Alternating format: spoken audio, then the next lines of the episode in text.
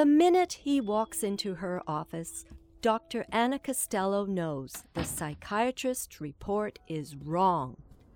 After 30 years, she has an instinct for people, an eye for seemingly trivial details that reveal a person's inner character.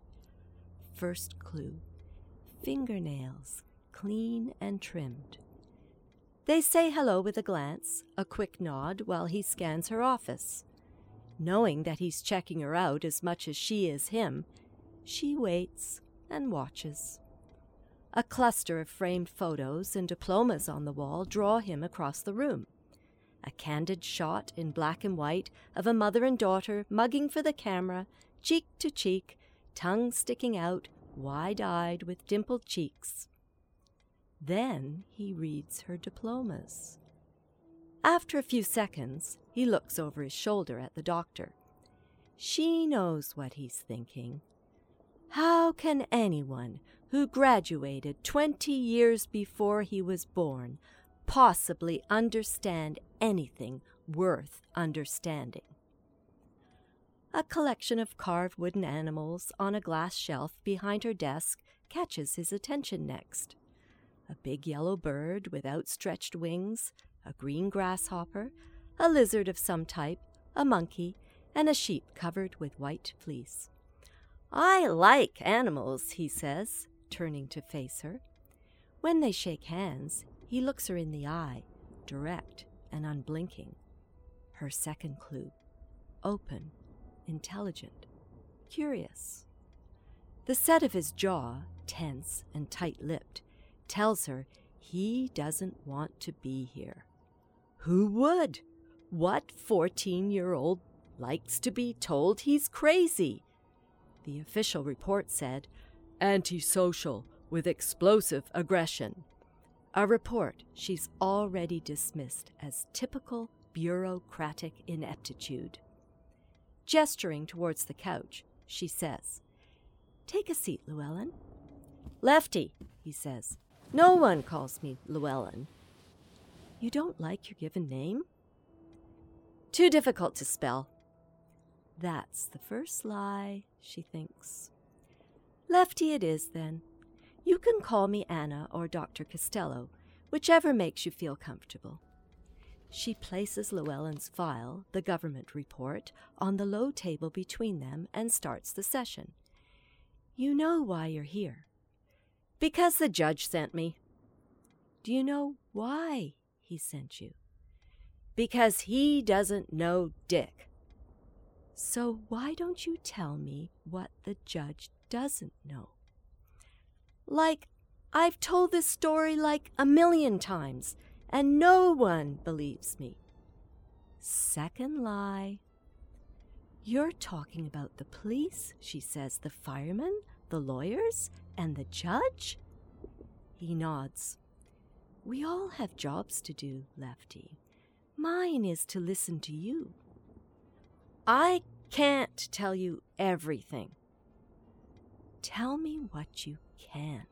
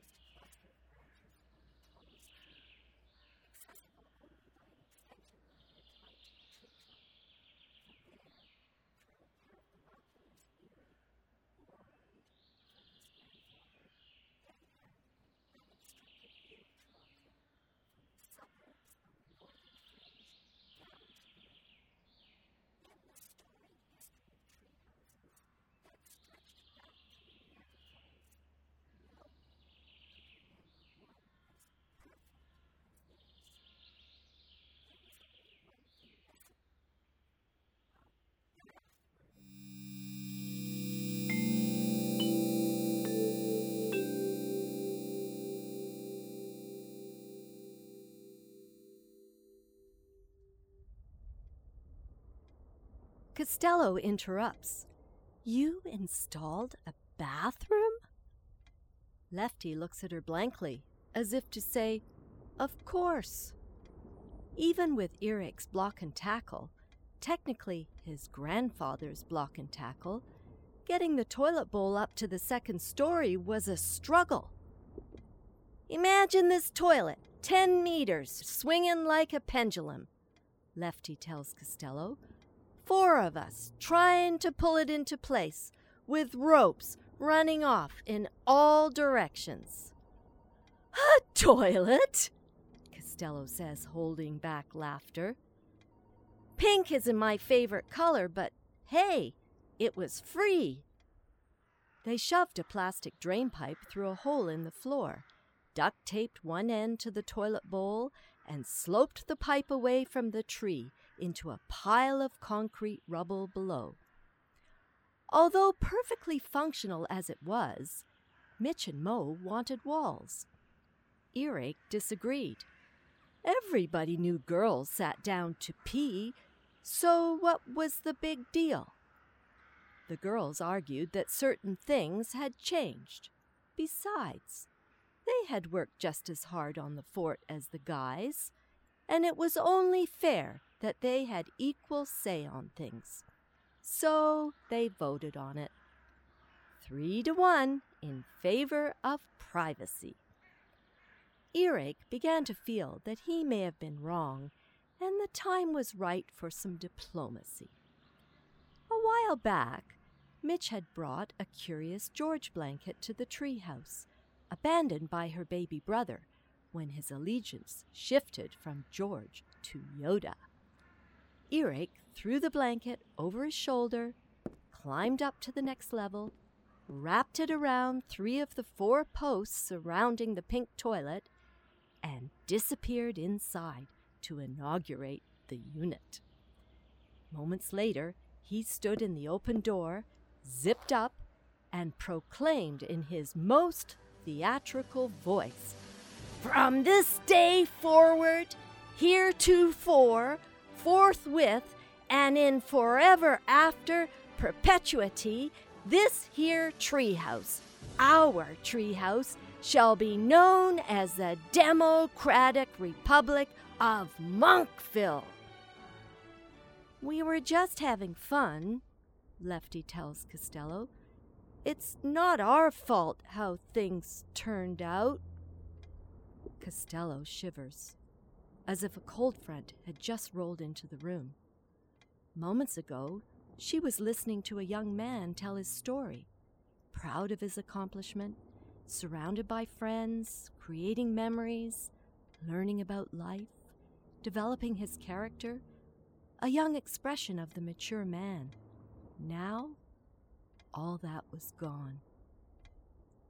One day, Mo and I were there alone, Lefty says. We heard a voice call us from below, all hushed and wispy, like Clint Eastwood when he's mad.